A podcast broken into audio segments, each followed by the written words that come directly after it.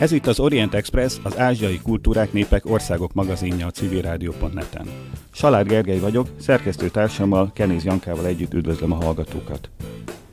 Dél-Korea szédületes tempóban vontja magából a filmeket, a popzenét és a televíziós műsorokat, melyek már a világszerte elterjedtek.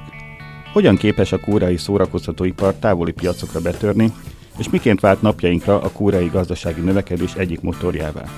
Hogy lesz a sok századik popzenét előadó fiúbandának is több százezres vagy akár százmilliós rajongótábora.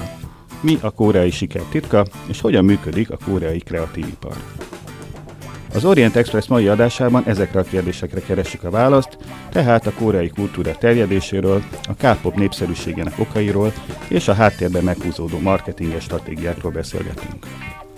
Vendégünk a Civil Rádió stúdiójában dr. Gajzágó Éva, regionális közgazdász, a Budapesti Gazdasági Egyetem kereskedelmi, vendéglátóipar és idegenforgalmi karának docense, aki évek óta foglalkozik a kreatív és kulturális iparral, kiemelt figyelmet fordítva a kelet-ázsiai régióra.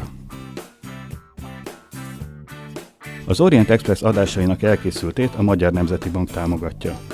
Felhívjuk hallgatóink figyelmét, hogy az Orient Express adásai nem csak a civilrádió.net-en hallgathatók, hanem podcastként az interneten is, az expressorient.blog.hu oldalon, továbbá a YouTube-on, a Soundcloud-on, a Spotify-on, az iTunes-on és a többi podcast alkalmazásban, még hozzá bárhol, bármikor, bármiféle kütyüvel.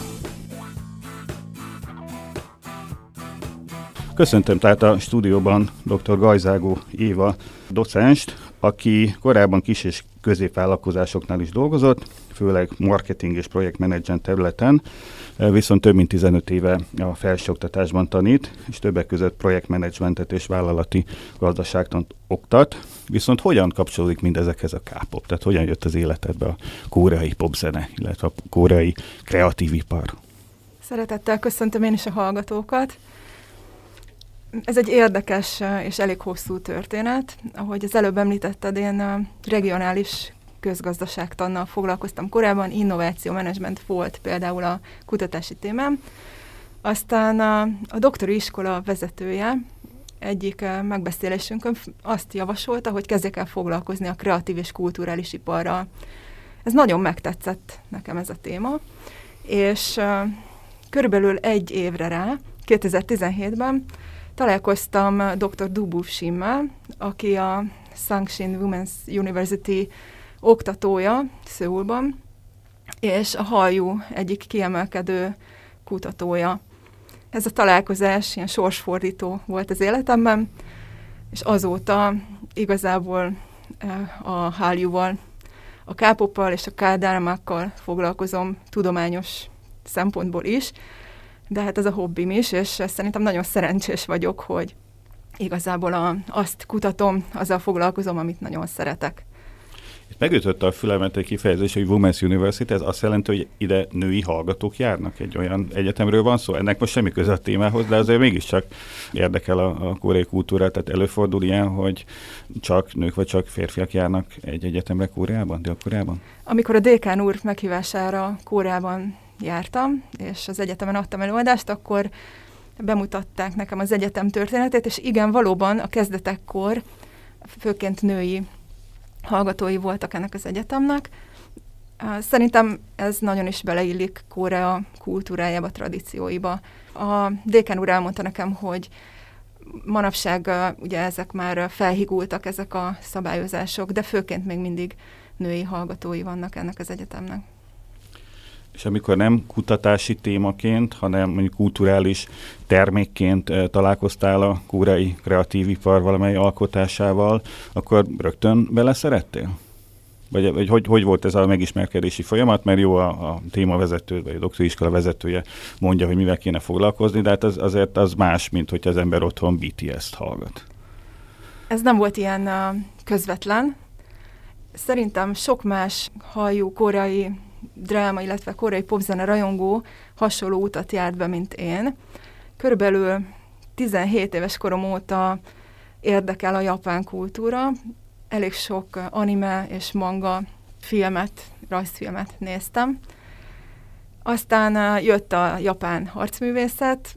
Egy ideig foglalkoztam a Shinkendóval, ami szamuráj kardvívás, és valahogy a, a japán filmekből, a japán a zenékből, ugye a J-popból átlendültem a K-popra, és azután következtek a koreai drámák, és azóta nincs megállás. Egyik kutatási területed a kreatív és kulturális ipar. Ez mit akar pontosan? Definíció szerint a kreatív és kulturális ipar minden olyan termékkel és szolgáltatással foglalkozik, amelynek az előállításához kreativitásra, ötletekre, kultúrára van szükség, és ezeket a termékeket a, ebben a, az iparágban ugye értékesítésre szánják. Nagyon sok esetben ilyen funkcionális hasznuk van ezeknek a termékeknek vagy szolgáltatásoknak. Ide sorolható például a, a zene, ugye a popzene, a filmipar, de ugyanide tartozik a design, az építészet, és a szoftveripar is, valamint a kutatásfejlesztés és az oktatás is néhány szakértő szerint. A dél-koreaiaknak van valamiféle állami vagy nemzeti ilyen kreatív és kulturális ipari stratégiája? Tehát ez állami szinten működik, vagy pedig a magánszféra termeli a különböző kreatív alkotásokat, például a K-popot, vagy a Hollywoodnak az egyéb termékeit? Ez egy nagyon érdekes téma, és próbáltam én is szakmai szempontból ezeket az információkat összegyűjteni, aztán egy érdekes vitám kerekedett a Sim tanár úrral. Én úgy láttam a szakirodalomból, és természetesen ez így is van, hogy a korai gazdaságpolitika aktívan támogatja a kreatív és kulturális ipart, viszont Sim tanár úr elmondta, hogy ez nem elsősorban a politika kezdeményezése volt, hanem főként a vállalkozásoktól indult ez ki. És az is érdekes volt számomra, hogy korábban már a 60-as évektől kezdve hangsúlyt helyeztek erre az iparágra, erre a szektorra, és szerintem annak is köszönhető az, hogy ilyen sikeres lett, hogy már a 60-as évektől fogva próbáltak saját lábra állni, és a saját termelést, illetve például a saját filmgyártást kezdték el támogatni.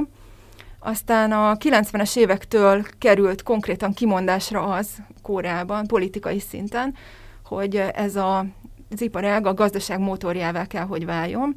És szerintem a forduló pontot a 2013-as kreatív ipari stratégia jelentett, amit, jelentette, amit a Park kormány vezetett be, és itt már egyértelműen meghatározták, hogy ez a kreatív és kulturális ipar, a halljú egy puha tényező lesz a koreai gazdaságban, és nagyon nagy támogatást élvez azóta is.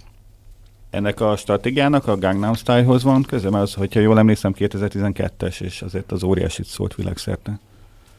Biztos vagyok benne, hogy köze van ehhez is, viszont a stratégiának az előzménye szerintem jóval korábbról származik, mint ahogy említettem, már a 90-es években próbáltak erre hangsúlyt helyezni. Ekkor történt az, hogy például a megalapultak, illetve a 2000-es évek elején alakították meg azokat a nagy média társaságokat, amik a mai napig nem csak hogy Kóreában, de világszinten vezető szerepet játszanak, vezető média ügynökségek. És, mint említettem, ezek a nagy vállalatok azok, akik a húzó erejét jelentik a haljúnak, illetve ennek a ennek a tendenciának a koreai kultúra a világ méretűvé válásának. Egy ilyen állami stratégia mit jelent, hogy állami dotációt kap a Blackpink, vagy, vagy adókedvezményt kapnak, vagy nem viszik el őket katonának, mert a Blackpinket nem fogják, mert az ugye egy lánybanda, de, de mondjuk a BTS vagy a többi fiúbandát. Megnéztem ezt az állami stratégiát, és ez egy komplex stratégia, úgy néz ki, ahogy mi is tanítjuk például az egyetemen a stratégiai tervezés tantárgy során, olyan tartalmi elemei vannak.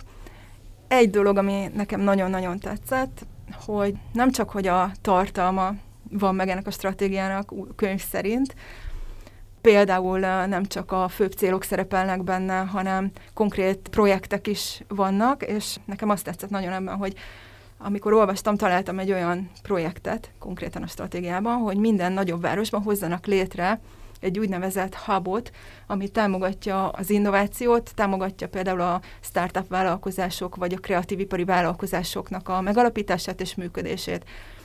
és miután elolvastam ezt a stratégiát, elkezdtem keresgetni az interneten, és megtaláltam ezeket a vállalkozásokat. Igenis, létrehozták, működnek, és nagyon sikeresen működnek ezek a vállalkozások. Tehát nem csak, hogy a stratégia van meg, hanem a megvalósításban is nagyon professzionálisan járnak el.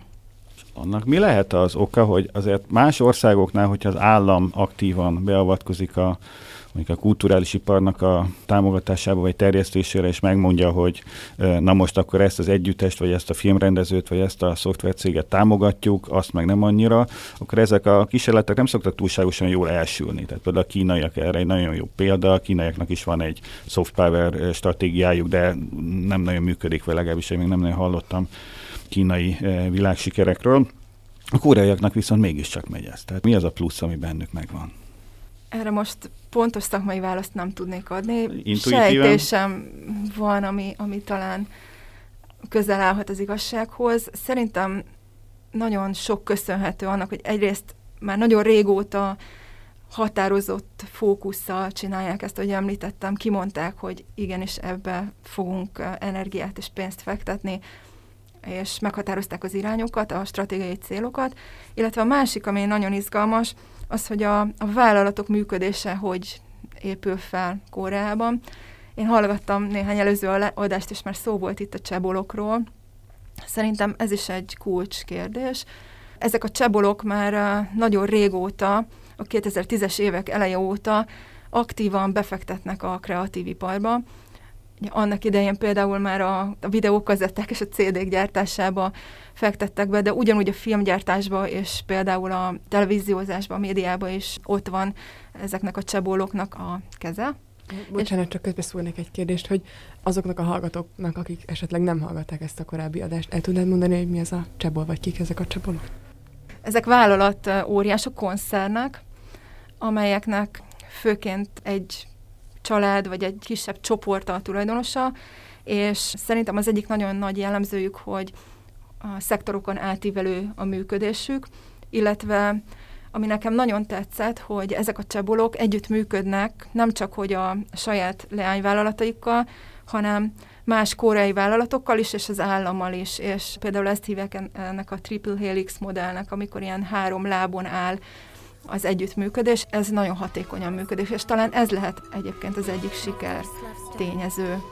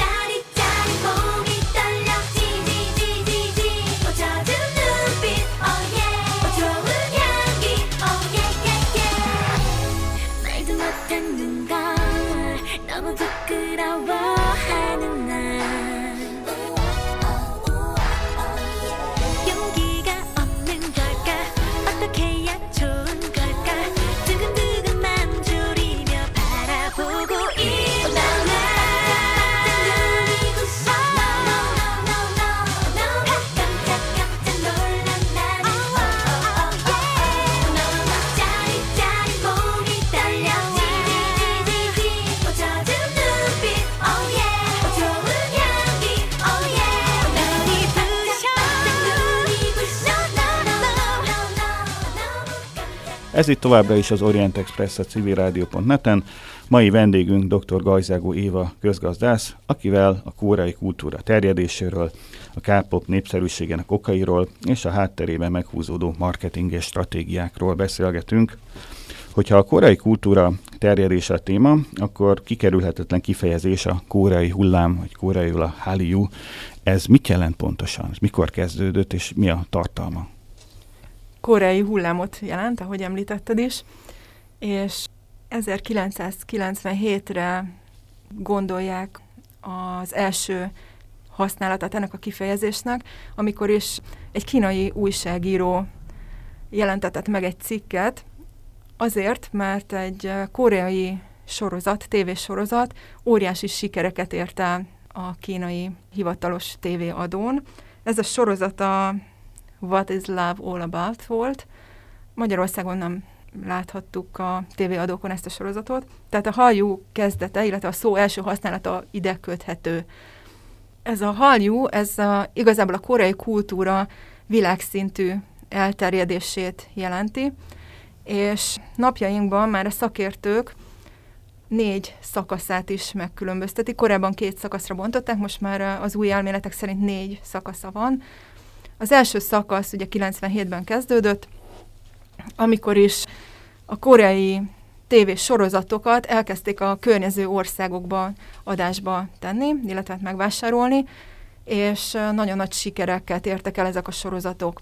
Aztán nem csak például Kínában, hanem a Koreát körülvevő kelet-ázsiai országokban ugye az egyik legfontosabb célcsoport a japán közönség volt, de ugyanúgy beszélhetünk itt Vietnámról vagy Tajvanról is, tehát elterjedtek a koreai sorozatok, és ennek köszönhetően már ebben az első szakaszban a pop zenére is fölfigyeltek a rajongók.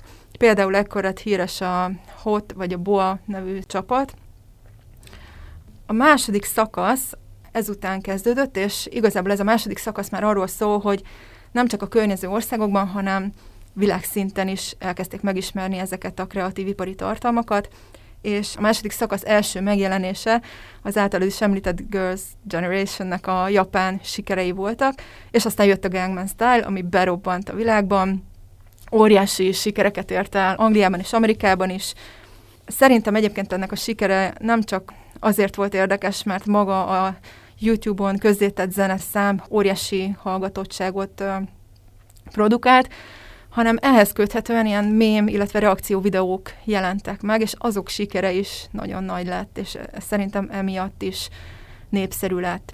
Viszont a Gangnam Style-ban az is érdekes, hogy ez egy nagyon gyors és egyszerű siker volt, viszont elindította a koreai hullámnak a világszintű terjedését, és ezután megnyílt az út a többi korai popzenekar előtt is. Ez is egy érdekes dolog, hogy míg az első szakaszban a drámák és a, a sorozatok, addig a második szakaszban pedig a popzene az, ami dominálta a halljú terjedését. És ahogy említettem, a harmadik és negyedik szakaszról is beszélnek most már. A harmadik szakasz az körülbelül most kezdődik, és a koreai kultúra terjedéséről szól. A negyedik pedig ezután várható, illetve hát ezt szeretnék gondolom stratégiai szinten elérni, amikor a kórai stílus fog világszinten elterjedni.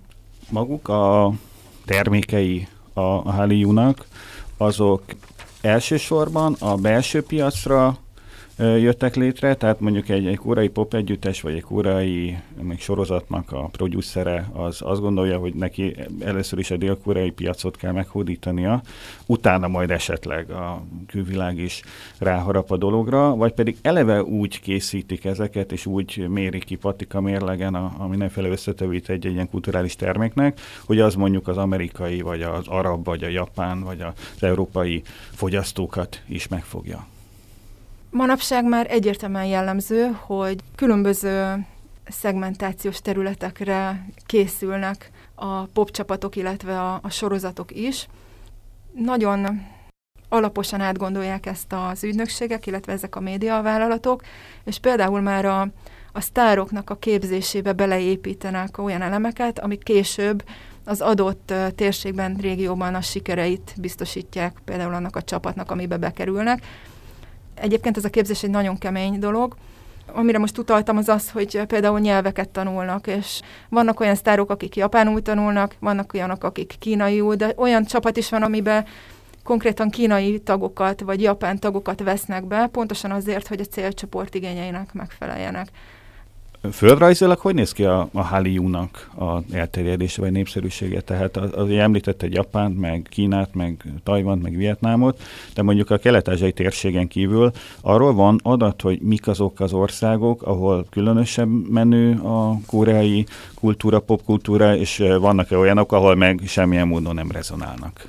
Igen, ahogy az előbb említettem, ezek az ügynökségek nagyon szépen felosztották a régiókra a világot, a világ térképet, és elsősorban azokra a régiókra koncentrálnak, ahol fizetőképes kereslettel találkoznak, de az elmúlt években én azt is észrevettem, hogy más régiókra is elkezdtek odafigyelni.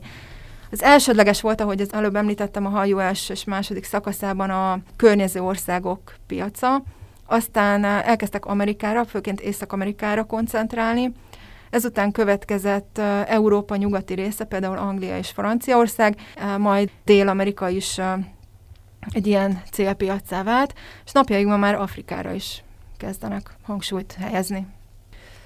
Korábban az adásban már említetted, hogy kora kreatív és kulturális ipara puha tényező lehet a, a kormány számára. Ha jól tudom, két év egy K-pop együttes nemzeti elismerést kapott azért, hogy a korai kultúrát terjesztik. Ennek kapcsán benne felmerül a kérdés, hogy érdekes lehet a mindenkori kormány számára, hogy például a K-pop csapatok által közvetített üzenet beleilleszkedjen kora országimázsába?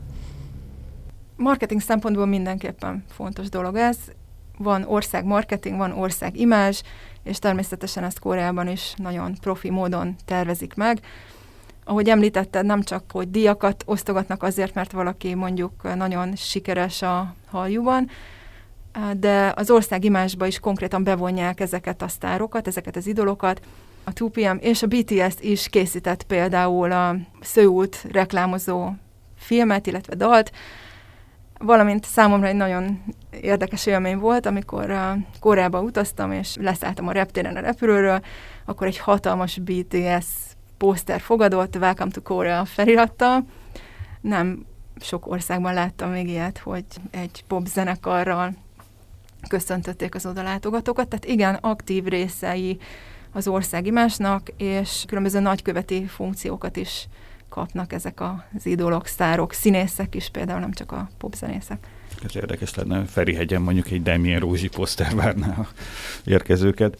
Ez a másik irányban is működik, tehát az egy dolog, hogy felhasználja az állam ezeket a ilyen együtteseket, vagy színészeket, vagy egyéb alkotókat, de olyan módon is van kapcsolat, hogy megpróbálja kontrollálni őket? Tehát mondjuk leszól nekik, hogy gyerekek ne drogozzatok annyit, mert az rosszat tesz az országi másnak?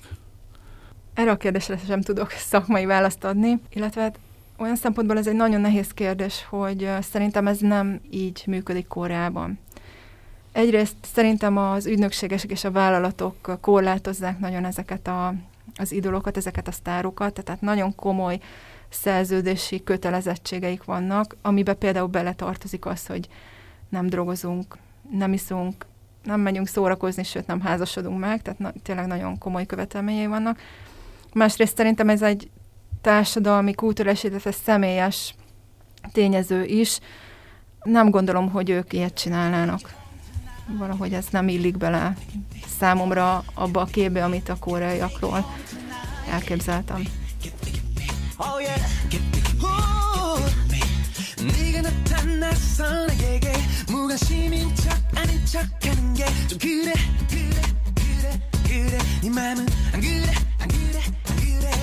내게는 빛을 줬다 뺐다 다 보이는 네 속마음에 나는 그래 Oh yeah. I wanna take you to my house. It's alright.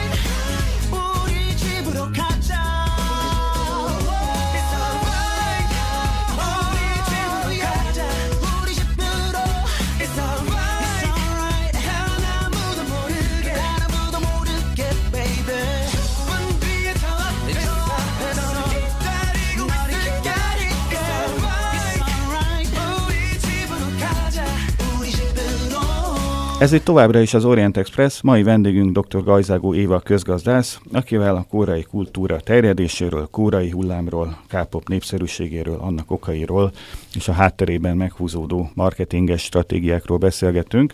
Itt a előző blokknak a legvégén említett, hogy a kóreiak nem olyanok, hogy mondjuk ezek a popstárok eh, drogoznának, vagy különösebb botányba keverednének, akkor milyenek a kóreiak? Tehát milyennek ismerted meg őket? Ugye kétszer is jártál Kóreában. Jártam Koreában, igen, de Nyilván nem egy tudományos választ várunk tőled, hanem megérzésed, vagy személyes tapasztalatod milyen velük kapcsolatban. sajnos csak rövid ideig voltam ott. Az információimat inkább a, a, az olvasott anyagokra építeném. Szerintem a koreai emberek számára a közösség, a közvetlen baráti környezetük, vagy családi környezetük és a vállalat is kiemelten fontos. És ezért gondolom, hogy nem tennének olyat, ami ezeket a közösségeket, illetve ezeknek a közösségeknek az érdekeit sértené. Ugye évszázadokra nyúlik vissza ez a viselkedési mód. Ebbe talán most így nem menjünk bele, hogy mik történtek itt a történelem során. Illetve amit még kiegészítésként hozzátennék, hogy hát sajnos voltak ilyen botrányok, hogy ezek az idolok, ezek a sztárok valami nagyon csúnya dolgot követtek el. Természetesen van ilyen. Egyrészt szerintem ez hát emberi dolog, mindenki hibázhat, másrészt én úgy gondolom, hogy nagyon nagy nyomás alatt élnek ők, és nagyon nehéz lehet ezeket a követelményeket, illetve ezeket a társadalmi normákat betartani. Szintén kiemelném a, a tiszteletet, tehát ők nagyon tiszteletteljes társadalom, nagyon tisztelik a, az időseket, a feljebb valójukat, és már csak ezért is szerintem nem követnének el olyan dolgot, ami megsértené őket. Jöjjünk egy kicsit közelebb magunkhoz, tehát Magyarországhoz, mert hogy a magyarországi BTS rajongókkal kapcsolatban is végeztél kutatásokat, illetve hát vizsgálod a Hallyu-nak a magyarországi jelenlétét is. Mikor jelent meg a koreai hullám Magyarországon?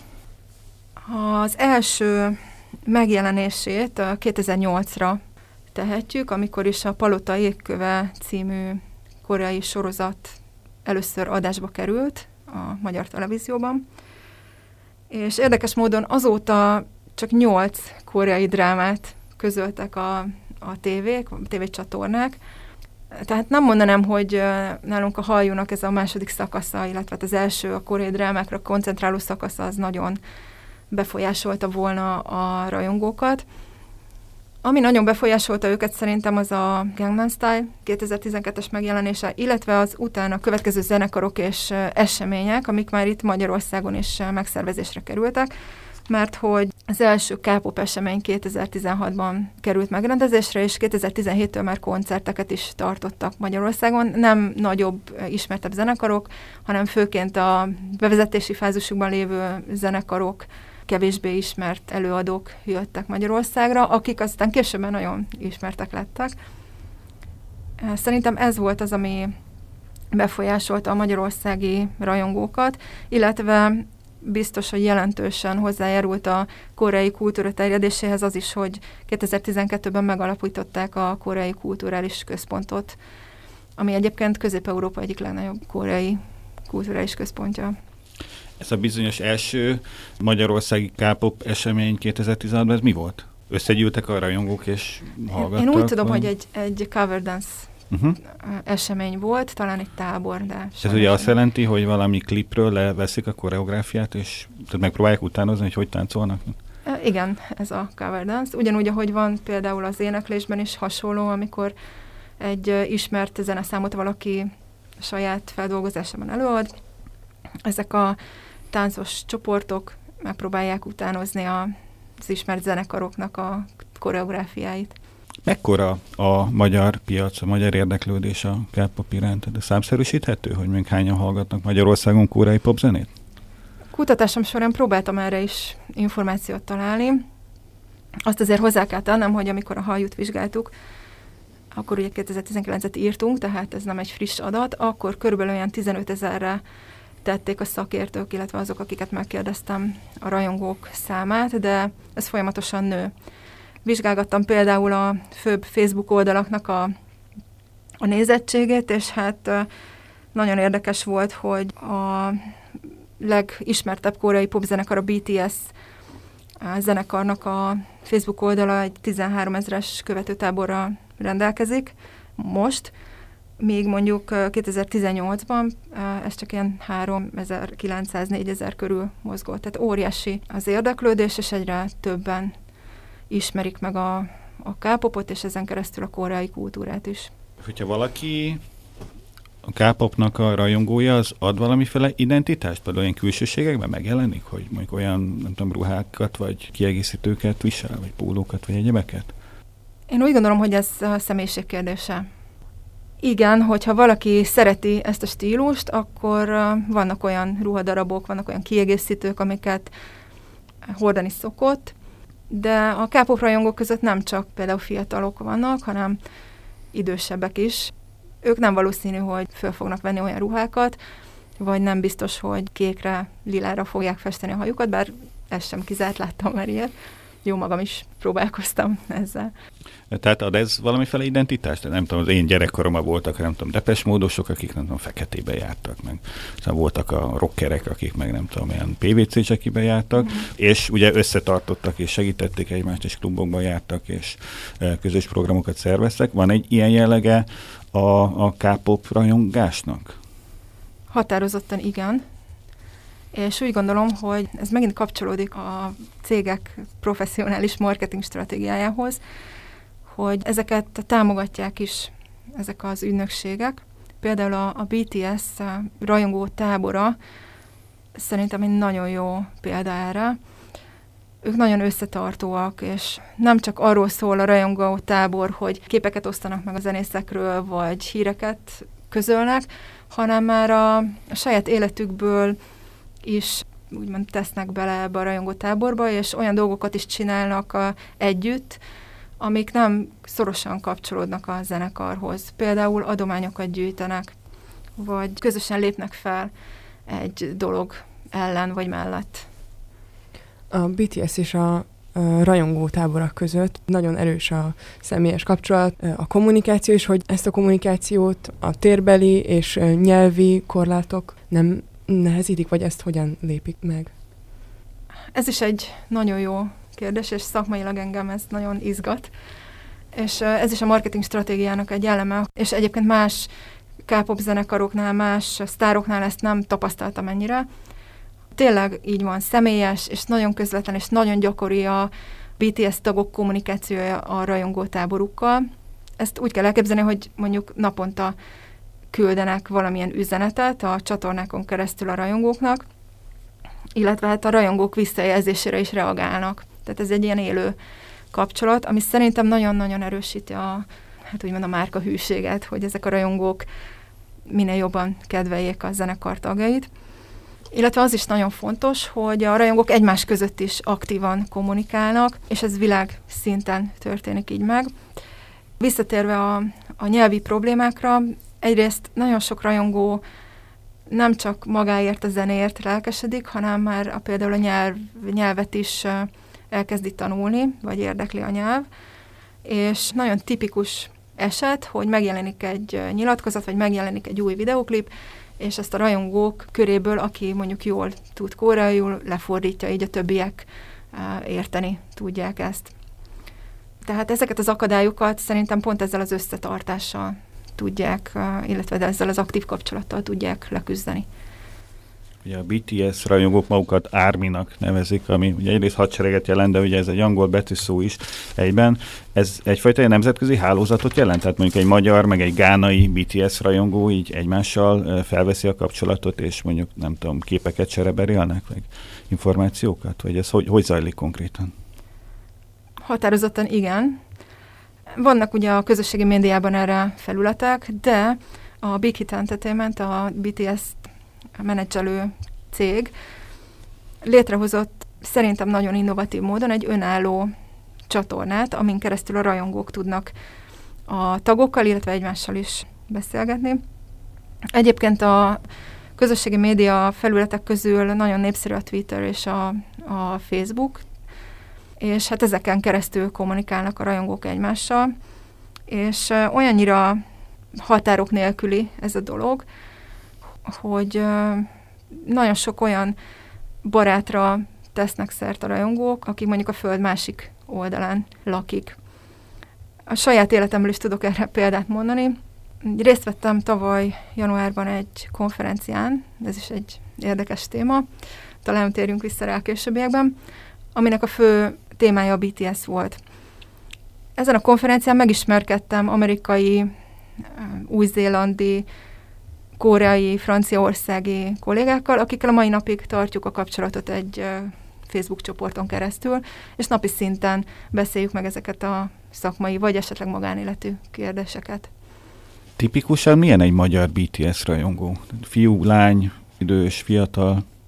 Először hagyj térjek ki arra, hogy milyen egy K-pop rajongó, vagy egy koreai kultúra rajongó. Nagyon sok az átfedés egyébként. Főként fiatal lányok, a rajongók, de ez nem csak Magyarországra jellemző. Nagyon sok kutatási eredményt átnéztem, és világszinten ez a tendencia, hogy olyan 25-30 év alatti, főként női rajongó tábora van a K-popnak, a BTS-nek is. Viszont az elmúlt években azt is tapasztaltam, hogy egyre többen, például a anyukák kezdik el megkedvelni a BTS-t, illetve ezeket a K-pop zenekarokat, illetve egy másik tendencia, hogy egyre fiatalabbak a rajongók, ez szintén ilyen személyes példa, az én kislányom 11 éves, és nagyon szereti a BTS-t. Itt gondolom ilyen családon belüli áthatásról van szó Erőszak. nem, nem erőszak egyáltalán. Tehát ezek is egy folyamatosan változó tendenciák. Ami még érdekes a, a K-pop rajongókban, hogy nem csak magáért a K-popért rajonganak, és egyébként ez a saját kutatásunkból is egyértelműen kiderült, hanem más koreai termékek, szolgáltatások iránt is, és nem csak kreatív ipari termékek iránt, hanem más, teljesen más ipari szektorhoz köthető termékek iránt is rajonganak ezek a Tehát mondjuk egy Emberek. Blackpink rajongó az LG mobiltelefont fog venni, és nem iPhone-t?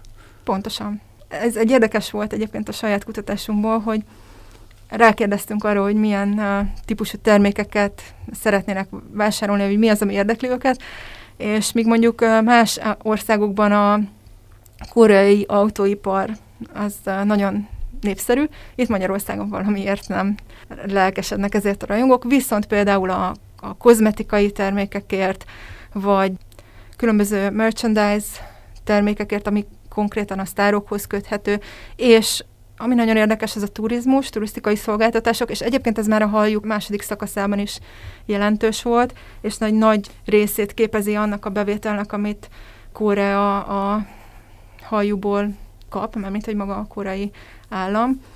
És Magyarországon szerintem még egy nagyon izgalmas téma, ha lehet, akkor erről még beszéljünk részleteiben is, hogy a nyelv iránt nagyon érdeklődnek a magyar rajongók. Ez kifejezetten magyar sajátosság. Összehasonlította más környező országok, illetve más európai országok adatait. Magyarországon kb. 10%-a több rajongó mondta azt, hogy ők a koreai nyelvet nagyon-nagyon szeretik, és szeretnék megtanulni, vagy már megtanulták.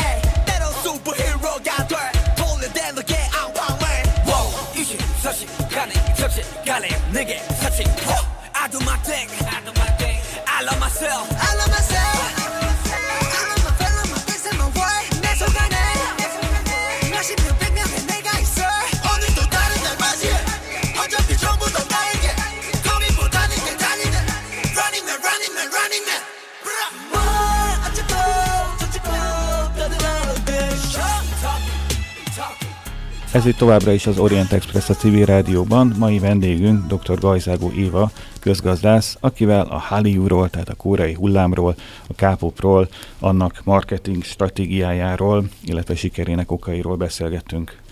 Említettél egy eh, konferenciát, amit a Kingston Egyetemen eh, szerveztek, kifejezetten a BTS nevű ugye, fiúbandának a témájában. Hogy néz ki egy BTS tudományos konferencia? Nehéz elképzelni. Nagyon egyedi volt, és nagyon-nagyon jól éreztük magunkat mindannyian, akik részt vettünk ezen. Azért volt egyedi, mert egy tudományos konferencia volt, kifejezetten egy K-pop témában, és csak is egy eh, zenekarra, csak is egy csoportra koncentrálva, és az Army tagjai vettek ezen részt. Azért is egyedi volt, mert nem csak szakértők vettek részt a konferencián, hanem igazából bárki előadhatott, tehát nyitott volt ez az ármi minden tagjának, olyanoknak is, akik nem rendelkeztek mondjuk felsőfokú végzettséggel, illetve nem csak tudományos előadások voltak, hanem volt például táncbemutató, kiállítás. Engem ugye ez a tudományos része érdekelt a dolognak. Ez is egyedi volt abból a szempontból, hogy teljesen más hangulata volt ennek a konferenciának, mint a megszokott tudományos konferenciáknak. Valahogy sokkal több volt a szeretet, sokkal több volt az elfogadás. Például nagyon bennem van, hogy a nyitó előadásban a szervező elmondta, hogy, hogy figyeljünk oda egymásra, hiszen vannak olyanok köztünk, ott az előadók között, akik nem biztos, hogy tökéletesen beszélnek angolul, nem biztos, hogy tapasztalatuk van az előadásban, és ez nagyon érezhető volt a konferencia légkörén.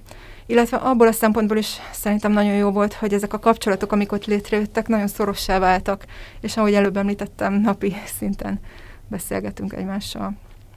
A BTS a Big Hit Entertainment nevű viszonylag kis ügynökség alatt bontott szárnyakat, és az, hogy egy ilyen kis cégtől jutott el egy banda a csúcsra, tényleg többszörösen rekordok a nézettséget érnek el a YouTube-on, sőt, jelölték őket az idei Grammy díjra, ez azért uh, példanélküli, és ez professzionális marketing stratégiát feltételez a banda mögött. Erről tudnál egy kicsit mesélni, vagy hogy igen, mik a BTS sikerének a titkai? Igen, úgy gondolom, hogy nagyon példaértékű az, amit a Big Hit Entertainment csinál marketing szempontból is.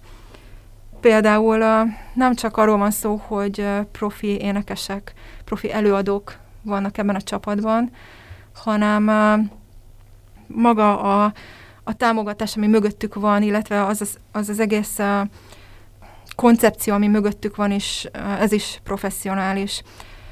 Például, amit az előbb említettem, hogy nagyon innovatívak, vezető szerepet játszanak a, nem csak a kápóban, de szerintem a zeneiparban is, arra vonatkozóan, hogy hogy szervezik meg mondjuk az együttműködéseiket, vagy hogy kommunikálnak a rajongókkal.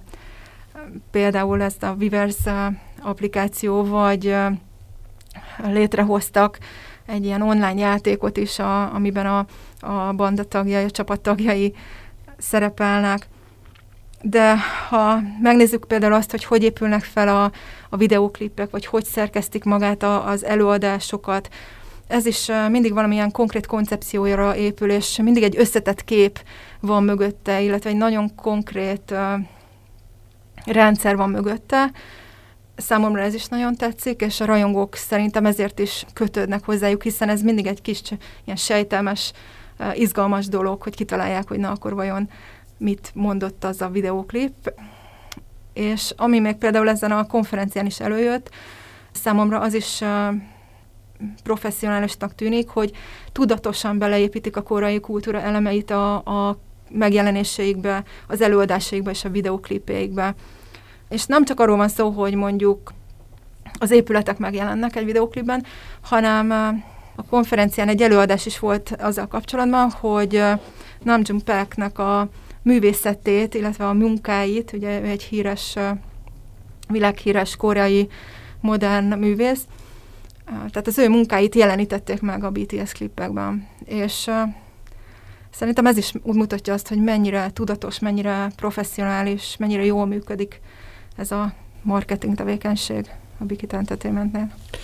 És szerinted személyesen a BTS az mivel emelkedik ki a többi K-pop banda közül? Tehát az egy dolog, hogy nagyon profi, meg egyedi a marketingjuk, meg ilyen multi-platform kommunikációt folytatnak, de hát ez mégiscsak valamiféle itt ilyen szórakoztatóipari, kulturális termékről van szó, ami hogyha nem jó, akkor nem lesz sikeres, hiába marketingelik. Szerinted mi az, amiben a BTS valami nagyot tudod dobni?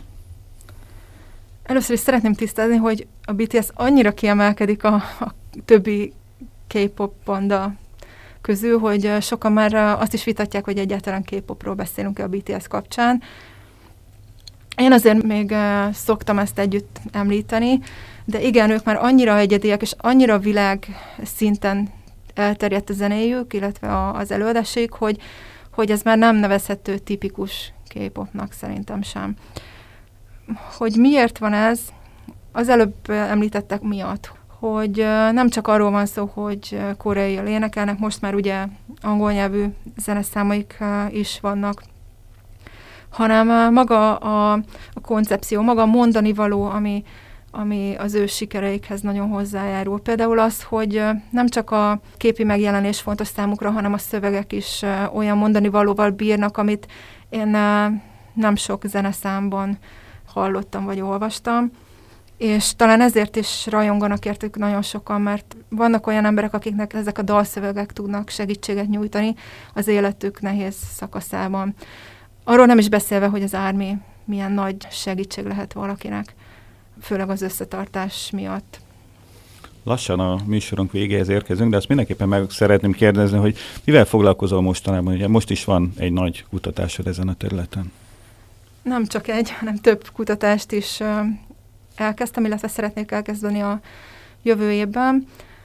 Szerintem a rajongók, illetve a különböző Facebook csoportok tagjai már találkoztak az egyik kérdőivel, amit a múlt hét végén küldtünk körbe. Ez konkrétan a BTS egy videoklipjének az elemzéséről szól, illetve a Budapesti Gazdasági Egyetemen a kollégáimmal elkezdtünk, illetve el fogunk kezdeni a jövő évben egy olyan kutatást, ami a haljút, tehát a korai kultúra terjedését európai szinten fogja vizsgálni.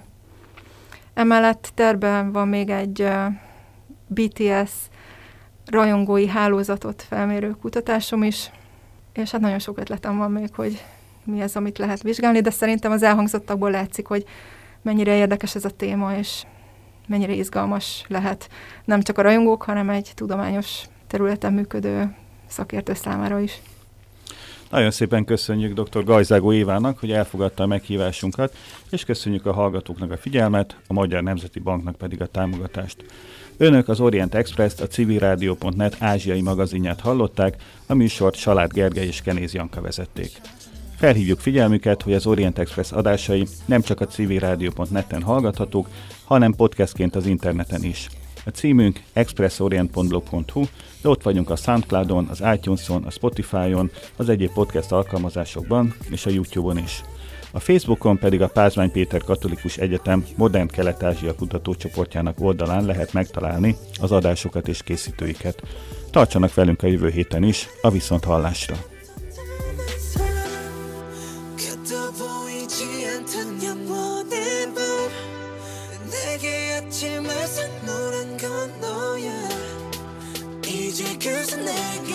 가 잡아도 될까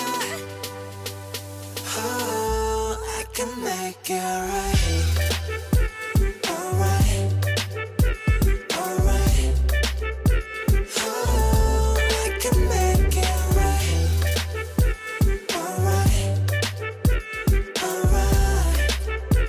oh, I can make it right. 세상 속에 영웅이 됐나? 나를 찾는 그날 너와 내속 트로피와 갬뱀물 all day everywhere. 모든 게 너에게 닿기 위함인 girl. 내 요청의 답인 girl. 커진 기에 좀 더 단단해진 목소리에 모든 건 내게 돌아가기 위해 이제 너라는 지도 활짝 펼칠게 말위해 나봐 왜 못 알아봐 남들의 하우스 땀이나 듣고 싶지 않아 너의 향긴 여전히 나를 꽉 뚫어 무너뜨려 되돌아가자 그대로 Baby, I know I can make it better. I can hold you tighter.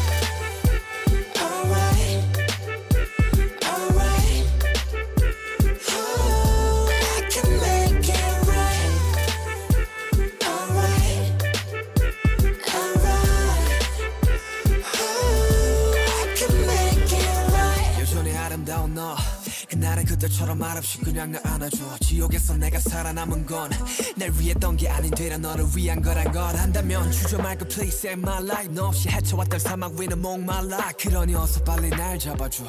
너 없는 바다는 결국 사막과 같은 거란 걸 알아. Alright, I can make it better. I can hold you tighter.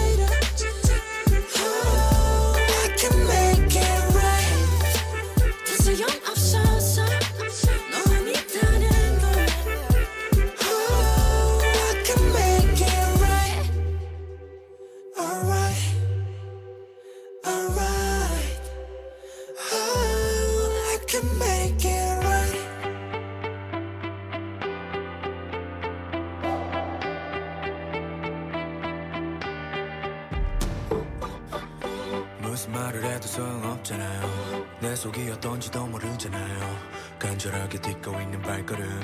당신은 방황이라 부르잖아. 멍청한 놈이라고 생각하잖아. 뭐하고 돌아다니냐고 묻기만 해. 그저 선명하게 살고 싶은데 모두들 숨을 죽이고는 가만. 왜 남들과 다른 길 걷는 걸 반항이라 칭해? 니들이 생각한 것보다 내 삶은 더 진해. 당신이 몰라줬던 그 시간들 돈으로 바꿀 수 없는 소중한 나의 것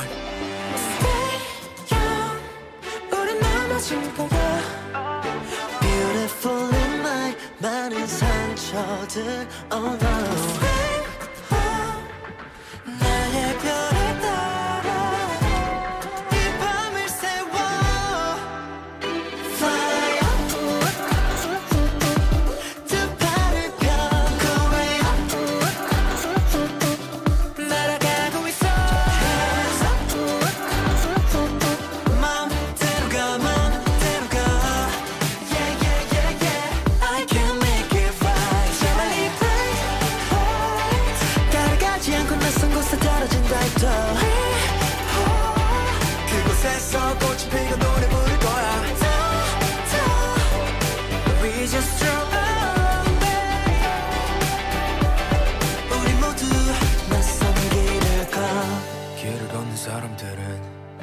먼지처럼 바쁘게 움직이죠.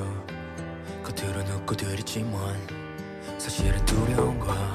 어찌 밟으려 비지도 않은 것. 때묻지 않은 마음에 상처 하나 주는 것. 대수롭게 생각지 않지. 그 걱정이 다리 못 뻗지. We are safe. 그것이 내게 할 수 있었던 최선의 방법. 적어도 소신을 지키며 살겠단 굳은 집념 멋대로 바꾸려 하지만 여태껏 내가 닦아온 길 매일 같은 시간에 살고 있길